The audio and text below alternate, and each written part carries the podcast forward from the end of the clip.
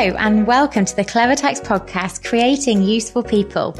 I'm Jodie Cook, and today I'm joined by Graham Allcott. Graham is an entrepreneur and an author. He's written three books, including the global bestseller, How to Be a Productivity Ninja.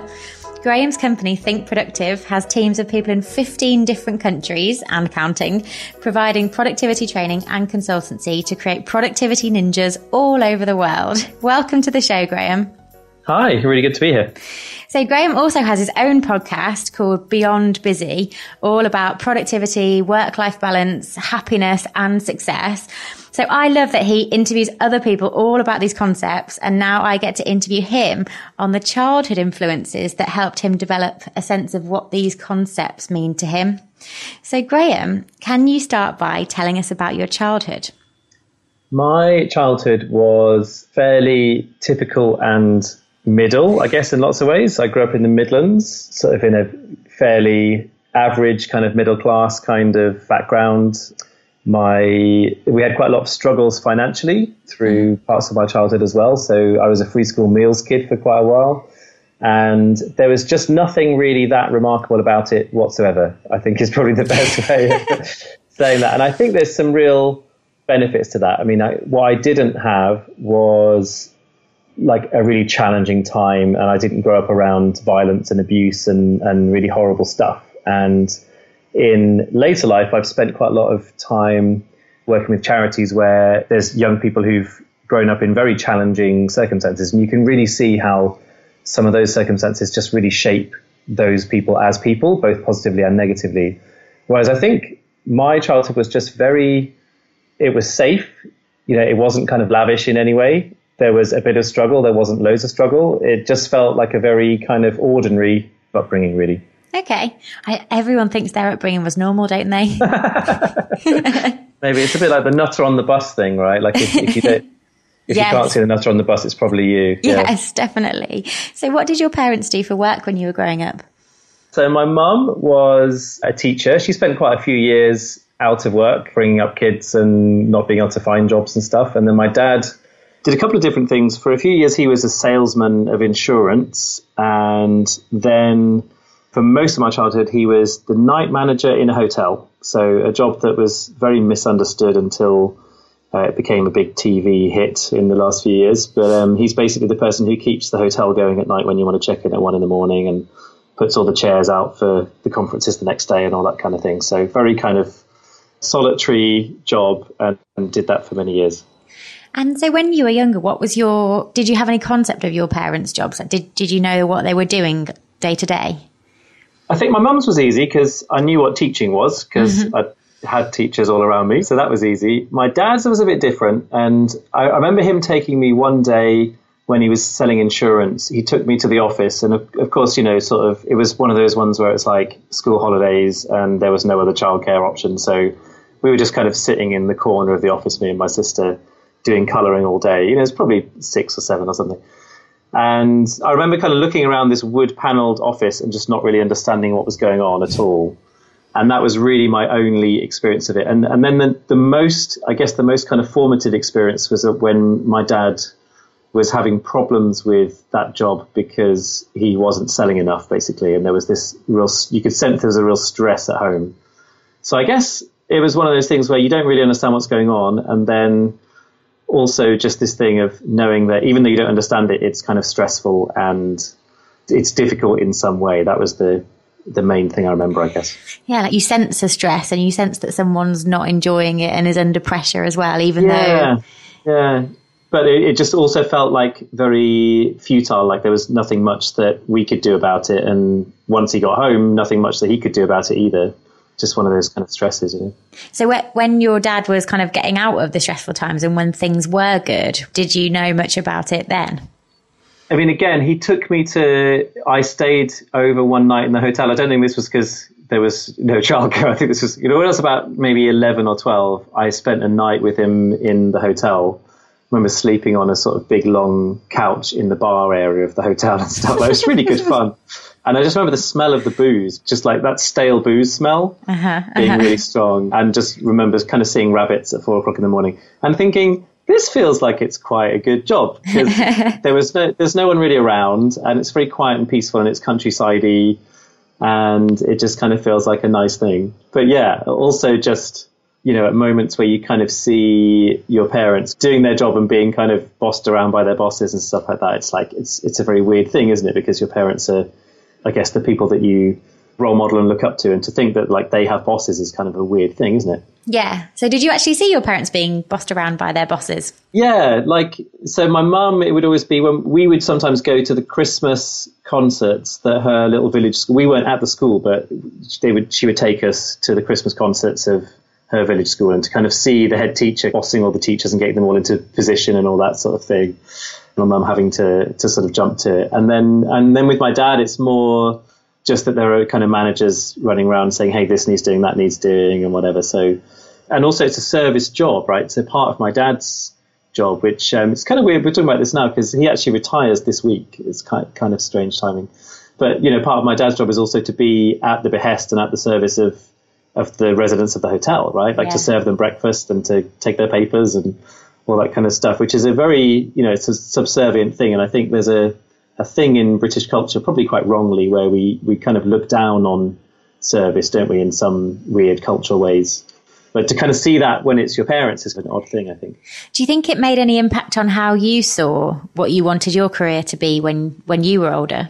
I don't think so. No, not in a positive or a negative way. I think we never really talked very much about careers or work or anything at home, which mm-hmm. I think is a really you know, on, on some level, you could look at it as a bad thing. I think it actually was a really good thing for me. I went into work with no expectations, with, I guess, zero ambition, but also like zero negativity around different careers or different jobs. Like it just wasn't a concern to them almost mm-hmm. what we ended up doing. I think they were just very quiet, closed people anyway, which is a big part of it. But also, I don't think they were really that bothered um, mm-hmm. what we did. They were never the pushy ones that wanted us to be football stars and in ferrying us to, to sort of musical theatre and all that sort of stuff. Mm-hmm. You know, that mm-hmm. sort of pushy parent thing just didn't really exist in my in my upbringing. And I think that's actually a really good thing because I, I really felt like I started with a blank slate. You know, it was it was really down to what I I was listening more to what I wanted to do rather than what somebody else's view of me should be. So when did you start to think about what you might want to be when you when you were older? Part of me thinks I still haven't thought about that. so, so, I'm 39 now, holding on to the, the nine part of that. Right? and part of me still feels like I haven't quite worked out what I want to do when I grow up. But I think my ma- my main experiences of that were from the age of about 12, 12 or 13, I had a six day a week paper round quite wow. soon after that, I started up a little car washing business, which was basically me and then me and my friend, and I was kind of paying him where we were just going around door to door and kind of washing people's cars on a Saturday and stuff. And then I did pot wash in restaurants and I did all kinds of work. And I think I'd always had quite a strong work ethic and a sort of drive towards wanting to to work. And I think it was those experiences really that started to get me thinking about what do I want to do as a job and what kinds of careers do I want to have versus not have and all that sort of thing. And as much, you know, I say not have, you know, I did things which were really unglamorous, you know, doing pot wash in a Mexican restaurant in the Midlands is, it's a pretty unglamorous place to be. You know, I, sort of, I think it'd be worse in an Italian restaurant. yeah, probably. Well, the problem with the Mexican restaurant is all the little little bowls, right? Yeah. So like all the dips for all yeah. the guacamole and stuff. There's hundreds and hundreds of these things. Which I think with pizza, you just have one plate, don't you? Well, you say that, but you've got lasagna and everything involves baked cheese, which is really uh, hard yeah, to get off. no, you have that with Mexican as well. but yeah, so that was that was pretty unglamorous. I also worked doing sort of clearing up the tables in a service station restaurant on the M6. Okay. For a while, which was again, there's something really soul destroying about just hearing the the whoosh of cars going past, like, vroom. yeah, vroom, and you're just doing this really kind of menial thing, and yeah. you just don't want to be there at all. But I think those things are really life affirming and they build character. And I think I think everybody should do those kind of jobs, particularly when you when you sort of first start out in in any kind of career. I think there's there's so many people who are cosseted through university and then jump into pretty cushy jobs. And mm-hmm, I think mm-hmm. it's worth appreciating some of that kind of hard graft kind of stuff and the stuff where you literally feel like your back is about to fall off and you don't want to be on your feet anymore and all that stuff. And I think, you know, part of there was always a tension there for me because I was doing that as a teenager thinking I'm doing A levels, I'll probably go to university and this probably won't be my life. But for a lot of the other people who I was doing that work alongside, that was what they'd done for 20 years. You know, mm-hmm. it, it was a long term thing for them. So if you were 12 when you first got a six day a week paper round and then started doing car washes and everything like that, what was your motivation behind getting your very first job? It's funny because at the time, I would always describe the motivation as I wanted some spending money. Mm-hmm. We didn't really have like there wasn't really a lot of money in the house at that point, so we didn't really have a lot of pocket money and that kind of thing. And I would always look at that as that's how I get to have the same kind of pocket money to buy clothes and everything else as all my peer group kind of thing. I think looking back on it now, one of the things I've, the only thing actually I've learned from doing my podcast is that humans are weird. and I think my own weirdness around that was, you know, having sort of witnessed these moments in my upbringing where my dad lost his job and then was, was on the dole and my mum and me having this conversation where I said to her, do you think we might lose the house? And my recollection of the conversation, I don't know if this is real or I've made it up since, but my recollection was that I looked into her eyes and I realized that she wasn't confident mm-hmm, and mm-hmm. that she was kind of not lying to me, but she was, she was trying to style this thing out. And so I think a lot of my influence behind getting jobs at a young age and having that kind of work ethic was was a kind of safety thing, right? Okay. So it's like if okay. I've got a bit of money, then it, it leads me towards being safe in some way. And okay. I think that was, you know, certainly the upbringing around money and and even now the way I see money is about kind of safety and security first and then freedom second. And those are like the two things that kind of drive, mm-hmm. uh, I guess, all of my motivation around around what I do now, I guess. On that topic, I've read pieces that you've that you've written around the fear of not having financial security and perhaps where your risk profile sits in accordance with that topic. So that very much does stem from childhood then of of being in and around not knowing what was going to happen next and, and very much came from your parents as well. Yeah, totally. I mean, and it's funny because I'm in a pretty good financial position now and it's it still feels like it's still there. You know, so it's like I don't know. If, and I've I think you've done your research really well, Jodie, because I think I've only talked about this once before, which is the, the Fear Not podcast, which yes. asked me asked me about fears, and it's like the one question. It's like it's a really great podcast because by saying what's the biggest fear you've dealt with in your life, it's like tell me about your soul. You know, it really feels like a very personal thing so I think it was it was kind of always there. It's still there as a as a thing, and it's much less rational now than it ever was then. Although I, I'm I'm sure it felt much more scary, you know, when I was ten or eleven or whenever that was. You know. So do you have a sense of what of what there looks like? Because I think just as entrepreneurs, you're just always striving to the next thing and looking to achieve the next goal. Do you have a sense of like, right, when this happens or when this is in the bank or when I'm in this situation, that's when I will, I'm, I'm done with financial security and I'm kind of, I'm in a good place and it's okay? Yeah, I think I do have that sense. I mean, one of the things I'm very interested in is the idea of passive income. Mm-hmm. And I think for me, the, the other side of me with money is that I really like it, it, really sort of winds me up the way society has become so driven around status symbols and people demonstrating their status and hierarchy based on how much money they earn or what kind of car they drive and all this kind of stuff. So yeah. I'm really deliberate about trying to shun all of that as much as possible. Mm-hmm. And so for me, it's never about what kind of house or car or watch or anything else I have. And so I, uh, what I was trying to get to with that is I, I basically live quite frugally. Like I don't spend a lot of money. And so I think for me, it's about just having a passive income level that meets mm-hmm. that regular spending, mm-hmm. which is not that high. I mean, I talk to friends of mine who earn very good money, but then they spend even more. Mm-hmm. And they're always complaining that they have no money. And I just think, wow, do you never really, do you never really think about just making more sustainable choices, both for yourself and for the world? I think a lot less consumerism would be a good thing for the world in general. Yeah. And so there's part part of it is sustainability there, and also do you not think about what happens if this runs out or if it stops or if you suddenly find yourself not wanting to do this anymore? You know, mm-hmm. so I've, I've always been quite, quite conscious of not getting too comfortable in a certain lifestyle and then feeling the pressure of needing to sustain that. So for me, it's like I'd much rather have a very low mortgage or no mortgage than have a nicer house, for mm-hmm. example, mm-hmm. right? And I think those are choices that we can all make, and often we don't because we're sort of pressured by society into certain we're kind of herded in certain directions right in terms of the next stage and the next thing and all of that so mm-hmm, mm-hmm. am i am i answering the question have i got to the nub of that or yeah, definitely. There's something I read that, that you said as well. I have done quite a lot of research. It's, it's I know because you because you messaged me earlier and said that you knew what my A levels were, and I was like, where is that even written online? I don't even know. it's on your LinkedIn. really? It's on your LinkedIn, and we did the same A levels, which I thought was interesting. Yeah, that's that's quite bizarre, isn't it? Yeah, very weird. But I also read the quote was that you'd said success is never money; it's the lifestyle that money allows you to set up. And yeah. I really like that because if you actually see success in terms of just money, like yeah, you could have a million pounds, but if you actually look at a million pounds, it's just no- notes and co- well, hopefully not coins, but it's just dirty notes, isn't it? So it, it, in itself, in itself, it's not anything, any or it's numbers on a screen. So I like the concept yeah. that it's the lifestyle and the freedom and everything else that the actual money can buy.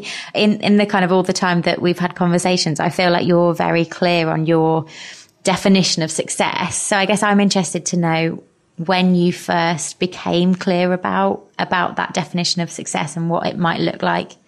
Yeah. So the other thing that probably is worth kind of throwing into the mix around that is so I went to I went to Birmingham University and I, before university and during university, was very politically aware. But I did a I did a, a degree course where a lot of the I was doing like doing sociology, but a lot of the analysis was basically Marxist analysis. Okay. Which is you know really weird to then. Actually, I, th- I reckon there must be loads of people who studied Marxism and are very left wing in their viewpoints, which mm-hmm. I still am uh, mm-hmm. to this day who then become entrepreneurs, right? Because I think there's a thing within judging things in a sort of Marxist way, which is that you have to pick apart the whole system and look for where the power dynamics are and look for where you're being controlled. And so I think all of that was quite influential for me in defining what I didn't want to be or didn't want to do. And therefore, okay. it's like that helps you to then work out what you do want life to look like. And yeah. so I think in terms of how I define success, it's fulfillment and having the freedom to make my own choices and to kind of shape my own destiny. But also to do that without screwing people over is another very important part of that for me. Mm-hmm. So I'd rather have less money than sell information products that rip people off, for example. There's lots of things, there's lots of choices I could make in a business sense, you know, just mm-hmm. in terms of the kind of company that I run and stuff, mm-hmm, which mm-hmm. would probably skyrocket short term profit in the company and I could take the money and run, but I don't. And I think that's part of it is that I, do, I want to, I want there to be a level of integrity to, to how I live my life as well as how I, how I make my money. So where do you think, where's the crux of where that stems from? Wow, I love it. I, yeah, this is like a sort of, uh, this is your life. Like counseling session. Well, the, the, do you know the other influence? So I just mentioned the kind of the Marxism at, at university thing, which is an influence. Another massive influence, which really drives a lot of my thinking, is so my parents were born again Christians, mm-hmm. and so I went to church every Sunday from as early as I can remember until the age of about 12 or something. Okay. So nowadays I would call myself an atheist or an ag- agnostic, depending on the context of who I'm talking to, I guess, and because I think I think atheist is probably a, a stronger and bolder term, but actually mm-hmm. agnostic is where most people generally are. You yeah, know, sure. because I think you can't be totally sure of yeah. there being no God. I think it's good to, to always be skeptical of everything and question everything and stay curious and stuff. Uh-huh. So I didn't I didn't come out of it as a Christian, but I definitely related to all of the stories about Jesus being a good guy and sharing being a good thing and looking after your neighbor and being the good Samaritan and all of those stories, I think, for me, are just really basic stories of morality. And I think, I mean, to some extent, society is driven by kind of Judeo-Christian values. Mm-hmm. But I think when you when you've been exposed to that so much as I was, and as my my my two sisters were as well. Interestingly, none of us are Christians. the three the three kids, but I think all of us have a sense of kind of fairness and justice and kindness and just wanting to be nice and good. And it and that being an important part of your identity is how you are with other people and how you how you relate to other people and how you treat other people. I think that's that's really key, you know. And so I think that's a, a very influential part of, mm-hmm. I guess, how I judge, judge success is to be making a contribution in, in a positive way as well. So, up until you were 12, there was a kind of religious influence. And then now that you'd call yourself more kind of agnostic or atheist, are there, do you have any personal philosophies or mantras that you try and live your life by now? I don't think so in a defined way. So I've got a friend who's uh, from uh, South Carolina in the States, deeply religious, Rep- votes Republican, didn't vote for Trump though. but he he's someone who very much embodies that sort of saying of what would Jesus do? So mm-hmm. like in any situation, his first lens that he looks at it, uh, any dilemma through is what would Jesus do in this situation? Mm-hmm. And you know what? I find that totally inspiring. Like mm-hmm. I just think I think having a lens which is which, to look through, which is basically a lens of goodness and morality and trying to uh, take a kind of morally high position on on a situation mm-hmm. and being generous. Like I just think that is a it's a, it's a very inspiring thing. And and the more time I've spent with him, the more I've thought, you know what? Actually, I I feel like I have a little bit of a what would Jesus do lens. Yeah. Like I'm not saying I'm always follow exactly what Jesus would do in any circumstance or even know what Jesus would do. But like, I do think it's there in the, in the back of my head mm-hmm. often, just like, what's the sort of, what's the kind, generous, good thing to do in this situation and, and trying okay. to follow that. So it's, it's a, it's kind of vague philosophy, but it's definitely there. Yeah. And there is a similar concept in, in economics, I think, which you studied at A level, which was, I think it's called the indifferent onlooker or the indifferent stranger, which is sort of how someone would act if they knew someone was watching compared to how they would act if they knew that no one was watching. Oh, that's interesting.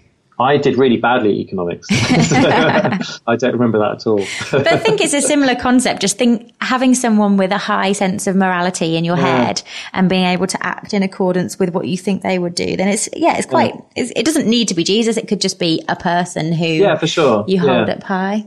Yeah, because I like I don't believe in Jesus as a God, right? So mm-hmm. I think that's what's quite interesting about it as being a kind of moral thing. And maybe it's also probably my favorite book ever was was reading Nelson Mandela's book. So it, that's another one of some of the virtues of kind of patience and his just good grace in in very difficult situations in in prison and stuff. Mm-hmm.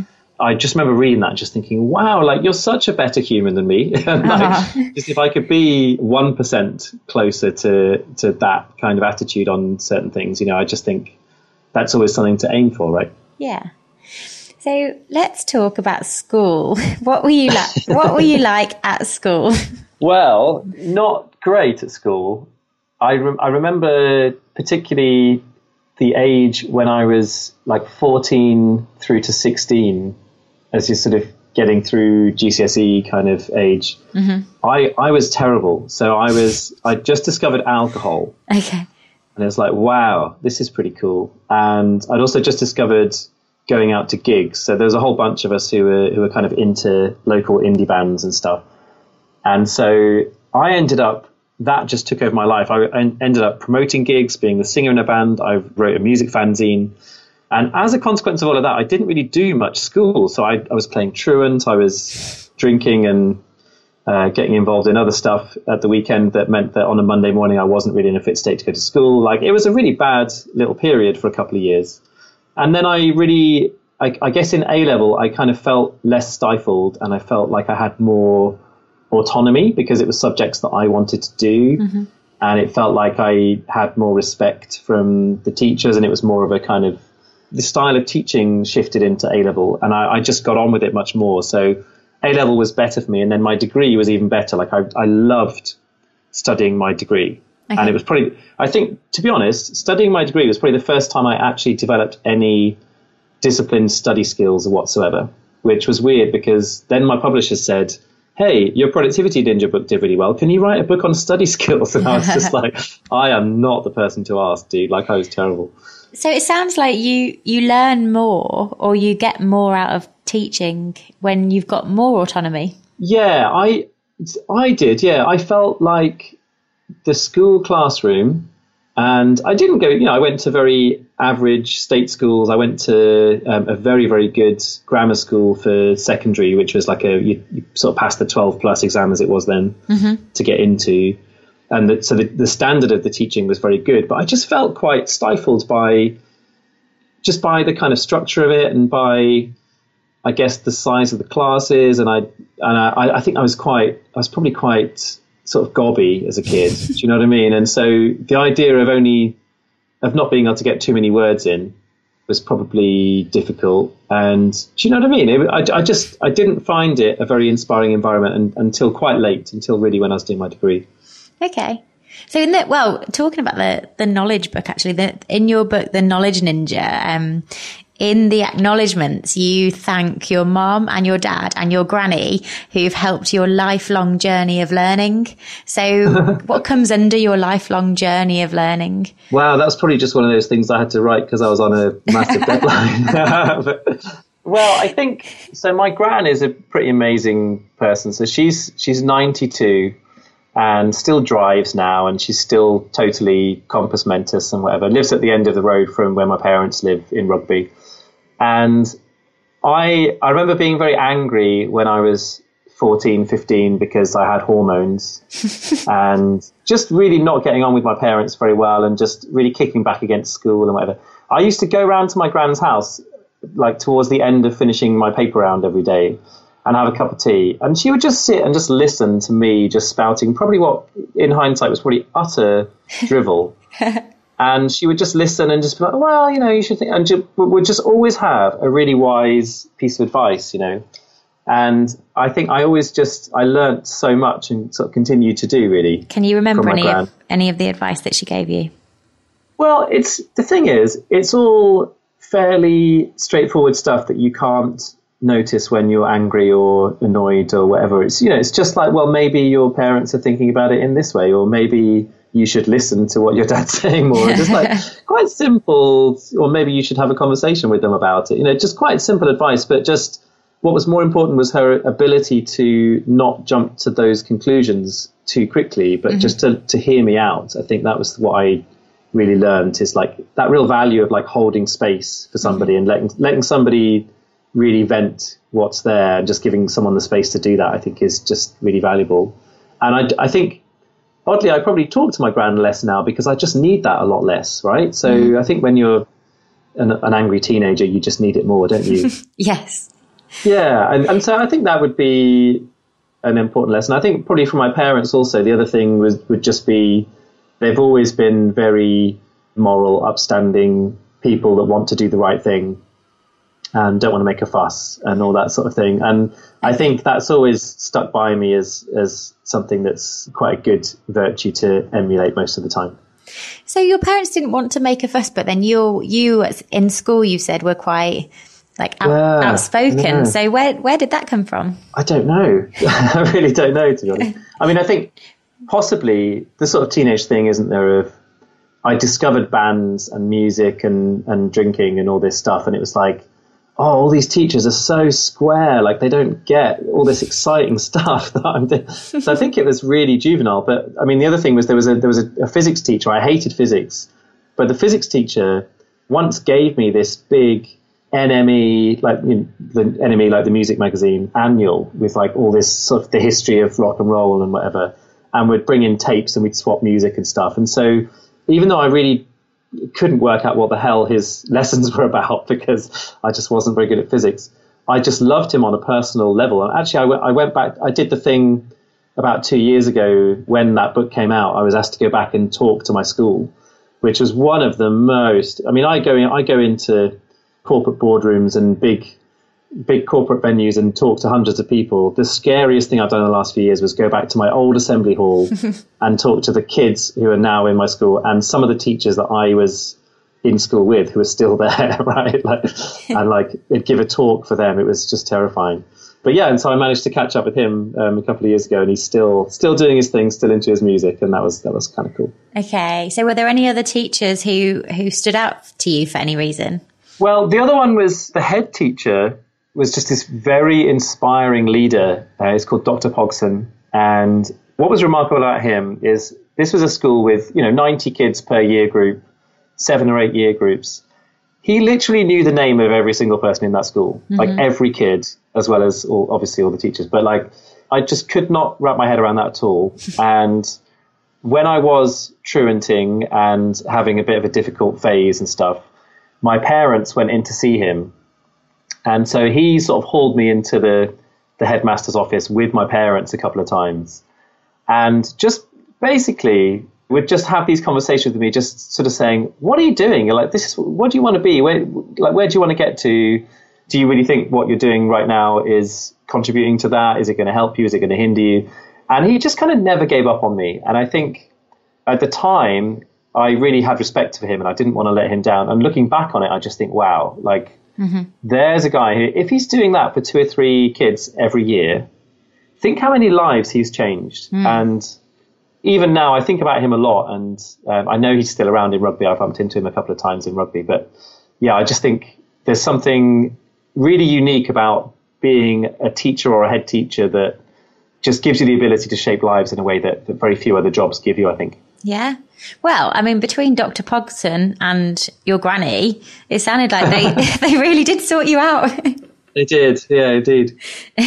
was there anyone else apart from those two who contributed? Because I mean, it's quite, it's a very different situation to going from someone who is really into alcohol, really into like going to gigs and skiving school and everything, to being a global best-selling author with with books next to Elon Musk and Jeff Bezos and Tim Ferriss. Yeah, I sent you that picture the other day, didn't I? When you were on the shelves next to all those yeah, guys. So, what else made the switch apart from advice? But here's the thing. I don't think there's actually that much difference in me as a person from those two scenarios. Okay. okay. So what I was doing around that time was I was getting five of my mates together and making an indie band happen. Mm-hmm. And I was getting another four or five of my mates together and we were writing gig reviews and album reviews and putting out fanzines, which by the way is a huge amount of work, right? like this is back in the day where you couldn't do that stuff on computer. So you could type out the stuff on a Word sort of Word. I think it was called Word Perfect back then. It's before Microsoft Word. But you'd print it out and then cut it out and, and sort of, you know, the, the, the ethos of these things was kind of cutting and sticking and all very kind of DIY. And then they'd be photocopied and stuff. I managed to convince the bursar of the school to photocopy the fanzine hundreds of times for free. Mm-hmm. Um, so just using the school's photocopier and the school's paper and everything else, like because he just kind of believed in what I was doing and was just like, yeah, just let the kid channel his energy, right? So I think there's a lot of similarity between that teenage version of me and I think being an entrepreneur, yeah. being an author. You know, being an author is a very lonely job in many ways, and so you have to learn to work in a solitary way. Mm-hmm. And actually, my preference now is to work in a solitary way. I work much better if I'm just on my own with mm-hmm. nobody around me and yeah. no internet connection and everything else. So I think there's there's a lot of similarity. I mean, obviously the, the thing that then changes is you have to your behavior has to be in keeping with the environment. So when mm-hmm. I go into businesses, I have to I have to not be a sweary te- teenager, obviously. yeah. Although um, you'd probably think, stand out if you were. I'm sure there are quite a lot of people yeah, in business who, yeah. who get away with it there's and there's probably people who sort of make such a virtue about swearing that they become big business speakers and stuff. yes. Know? But yeah, so I think part of me changed, and I've definitely got a lot mellower and I hope a lot wiser. But I think there's a little kind of cheeky streak within all of that, which is quite a sort of, for me, that's the sort of two sides of the coin with me. Is there's the kind of cheeky, see what you can get away with streak, and then there's the kind of being soft and kind and nice and and virtuous kind of streak, right? Mm-hmm. So I, I, think for me, that's what excites me is where those two things are combined. You know, when you where you get stuff where it's like social enterprise and kind of socially disruptive stuff, is for me what's the, that's where the excitement comes, I guess. So really, one of the main differences between you then and you now is then you had to go to school, and now you don't. so it's not it's not true. naughty anymore. It's just a it's just a role. It's like a job. Yeah. yeah, but you know, and I suppose the other thing is never underestimate how much you learn outside of the classroom. Because what I was doing through all of that was learning, and all through university, what I did alongside my degree was volunteering. So I was I was volunteering on a kids scheme for eight to eleven year olds from inner city Birmingham and taking them out into the countryside and to the beach and places they'd never been before. And then I became leader of that. So you're learning all these kind of organizational skills and leadership skills. And I think there's something really important about kind of practical practical learning. Mm-hmm. And I think you can certainly get that through doing projects and stuff as part of your study. But when you've got real eight to eleven year olds, kids, and when you've got you know a real music magazine that is really going to sit in the Our Price record shop in Rugby and everyone's going to read it and whatever, like there's consequences to what you're doing. Mm-hmm. And so I think I probably learned as much that influenced my career outside the classroom than I did inside the classroom, if not way more. Mm-hmm. So, is there anything that your your parents or your or your granny said to you that you can kind of feel yourself saying to like your son or to or to when you when you speak to the kids who you're who you're working with? So coming back to one of the things I was saying before, like my parents were really quiet, like we and very sort of emotionally closed people. So I honestly can't think of anything that they would have said to me as a mantra that I I would now repeat or even think about. I know mm-hmm. that sounds really weird, but like I think there's probably more people like that than than you think. You know, mm. just who who grew up with parents who really never talked to them about anything kind of emotional or. Yeah. I remember actually. I remember you saying to me once, Jody, how you were in a room of people who were entrepreneurs and mm-hmm. They did a kind of go round of hands up if your parents were an entrepreneur. And basically, everybody yeah. in the room was an entrepreneur. Their parents were as well. And I think I'm one of the anomalies in that my parents weren't. Yeah. But I think there are there are lots of people who didn't necessarily have didn't have a bad upbringing at all, but certainly didn't have an upbringing where they were being shaped to be in certain careers or in, in a certain kind of role. Yeah. So that was just never it was just never really part of the the fabric of my upbringing really. Well, I guess if you're in a situation where you haven't got like pushy parents and they're very much happy to let you kind of get on and do your thing and then you start entering the world of work at 12 that's that's fairly early to get a sense of what making your own money and and being independent is like. So i can imagine that that would lead to self-employment even more so maybe than having having self-employed parents. Yeah i think so. You know just seeing work really early and then just my brain like I started washing cars, and then it was like I've got more roads and more regular customers than mm-hmm. I can handle, and mm-hmm. so I got my mate Stuart involved, right? And so he started washing some of the cars, and it's just like that's a really obvious thing to do. But looking back on it now, yeah, as a sort of early teenaged kid, then obviously that's my first sort of experience of being an entrepreneur, and I think there's probably something more valuable about the lessons you learn from that than going to business school and, and sort of getting an MBA and, and all mm-hmm. that because it's really real. You know, I remember at one point me and Stuart washing a car together and we decided to have a little competition with ourselves of how quickly can we wash this car. So we knocked on this guy's door, washed his car literally like at full pelt, the two of us. and about four minutes later, we, we knocked on the door and we're like, hey, can we have the money? And he was just really annoyed. And it was like, why is he annoyed? We've done the job really quickly, but of course, there's a difference between there's the end product that you're paying for, which is the yep. my car is clean. But actually, the other thing you're paying for is the story of somebody has laboured really yeah. for a long time over my car. And so I learned that lesson in two minutes at the age of 12 or 13 of actually brand is a really important part of yeah. the story here, you know. And so, so, so, you were like a productivity ninja before your time then? Well, I was a, as, as a car washer for sure. but I think those sort of early sort of early forays into being an entrepreneur, whether it's, you know, the, the, the American tailors always have lemonade stands, isn't it? That's always yeah. the sort of classic thing. But yeah. I think anything that, you know, cake sales and I remember doing um, organizing a almost single-handedly actually. Me and my sister did a Blue Peter bring and buy sale in our local church, and we literally we were the ones putting the posters up around the town and like getting everyone to come and yeah. all that sort of thing at a really young age. And again, so those are real things where there's there's stuff on the line and there's a there's a way of measuring that and it's real. And those things are always really important. Important experiences more than any kind of sayings or, or kind of mantras that people can leave you with, I think. I think Blue Peter is responsible for a lot of enterprising activity and it's all to get that Blue Peter badge. Did you ever get one? Yeah, I had two. Oh, wow. yeah, I'm not going to lie. I had, so I got one because I was runner up in a competition, which was to design the picture that went in the back of the Blue Peter annual one year. So I got a competition badge. I never got in, in the studio, but I, they just sent me the badge because I was like a runner up. And then what I realized later is if you just wrote them a letter, they'd send you a badge. like, oh, wow. So I wrote them a letter which had like a picture of Jack the cat or something. And then they just sent me back a Blue Peter badge. It's like, wow, it's so easy. So I told my sister, and then she did the same thing, and she got a Blue Peter badge. And so it became like, oh, I've got this secret now. And so I'd sort of tell kids at school, you just write them a letter with a picture and stuff, and they'll send you a Blue Peter badge. It wasn't hard. Cheating, cheating the system.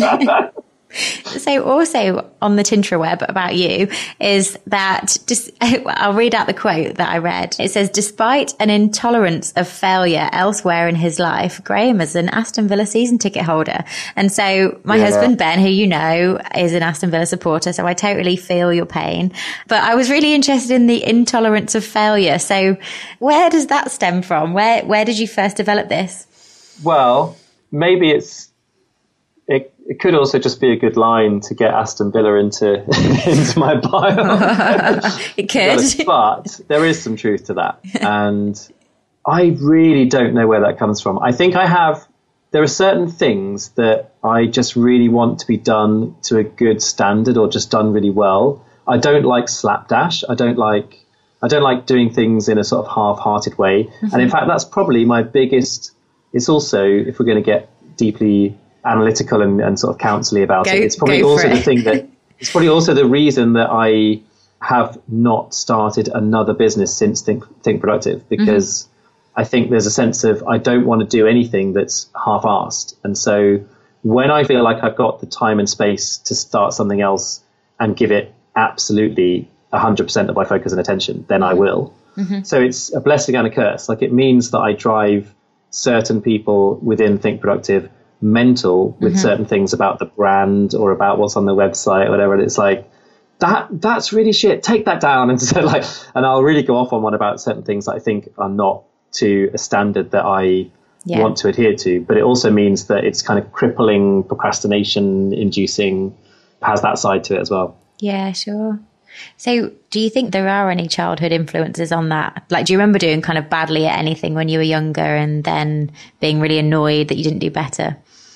I definitely remember being in science classes at school, and this is a real regret now actually because it's just fascinating. Like science totally fascinates me, and I think at some point I'll end up going back and doing my science GCSEs again because I I remember sitting there and just struggling with it all, just not understanding particularly physics, but just you know what is he going on about? What what are all these things? It just the concepts of it just really felt like they washed over me other than that, I felt like, you know, I was pretty good at maths when I wanted to be. I always loved English and media studies and sociology and humanities and all that stuff. And so I had pretty good natural ability for stuff when I put my mind to it. Mm-hmm, mm-hmm. And for lots of school, that was the big if, was if I put my mind to it, I'd be fine. Yeah, sure. So I don't think I struggled massively with that stuff. But I think, again, I think it's back to the the sort of wanting to do a good job with stuff and and wanting to over deliver for clients and customers and stuff. It like it always comes back to I just want it to be really good, you know. And I, I think I I sometimes observe other businesses and you know just a really wide range of businesses. I'm not talking about kind of direct competitors to to yeah. the work I do. Just you know, you go into a restaurant or a cafe and you're like, look at the state of this table or look at this like yeah. there are things like that that i it just makes me cringe like how bad those experiences are and can be and mm-hmm. so i think that's always it's just always a thing i just i think i just have a, a sort of innate driver around kind of quality of experience mm-hmm. and and sort of wanting to wanting things to be really great value you know? mm-hmm. It does become a bit of an occupational hazard when when you start noticing so many things and then you're almost critiquing everyone else's business no, all the time. Yeah. And it was like the thing that me and my then partner used to go to India like most winters for three or four weeks, whatever, before we had a kid, and then we've kind of since broken up. But like we'd be like sat in these restaurants, and it would it would just the, the entire conversation would just be that, right? It would just be like they should be doing this differently, and like why that why is the beer not in the fridge, and why is it you know it's just and it was absolutely relentless and I'm sure for her very boring. Although she quite got into the a lot of those kind of you know because the other side of that is then you dream up what you would do differently and what would be the ideal little restaurant in Goa to run and all that stuff. And she'd quite get into that, to be fair. So, next venture, restaurant in Goa? Yeah, maybe. Yeah, after, maybe. After you've written your next five books, is it? Well, I, I signed a four book deal and I'm just, I'm currently about halfway through the next book, which is a, is basically going to be a book about nutrition okay. and how to eat to have better energy. Hmm. And I'm really loving researching it, and I'm working with a really great co-author on it who is an, is a nutritionist with many degrees in the subject. So that's again, yeah, back to the quality thing. I, I feel like there's no way I could do that kind of a subject justice without a proper expert on it. So hmm. um, mm-hmm. Colette Hennigan, who's actually been my nutrition coach as well over the last couple of years, is working with me on the book, and um, she's she's phenomenal. So enjoying putting that one together and then yeah, have this this deal for the next few. I'm I'm very lucky with my publisher. I think basically because Productivity Ninja did really well, they've basically given me a bit of a blank slate and said, "What do you want to write about? When do you want to do it? Mm-hmm. We'll sign you up." And so either I'm just really cheap or they have a lot of faith in me. it's the latter, of course. Probably a bit of both. But I think that's probably one of those things that I look at in my sort of current career and think, wow, I mean, that is such a is such a privilege and such a gift. And um, mm-hmm. yeah, it's one of those things that just astonishes me every time I say those words out loud. To be honest.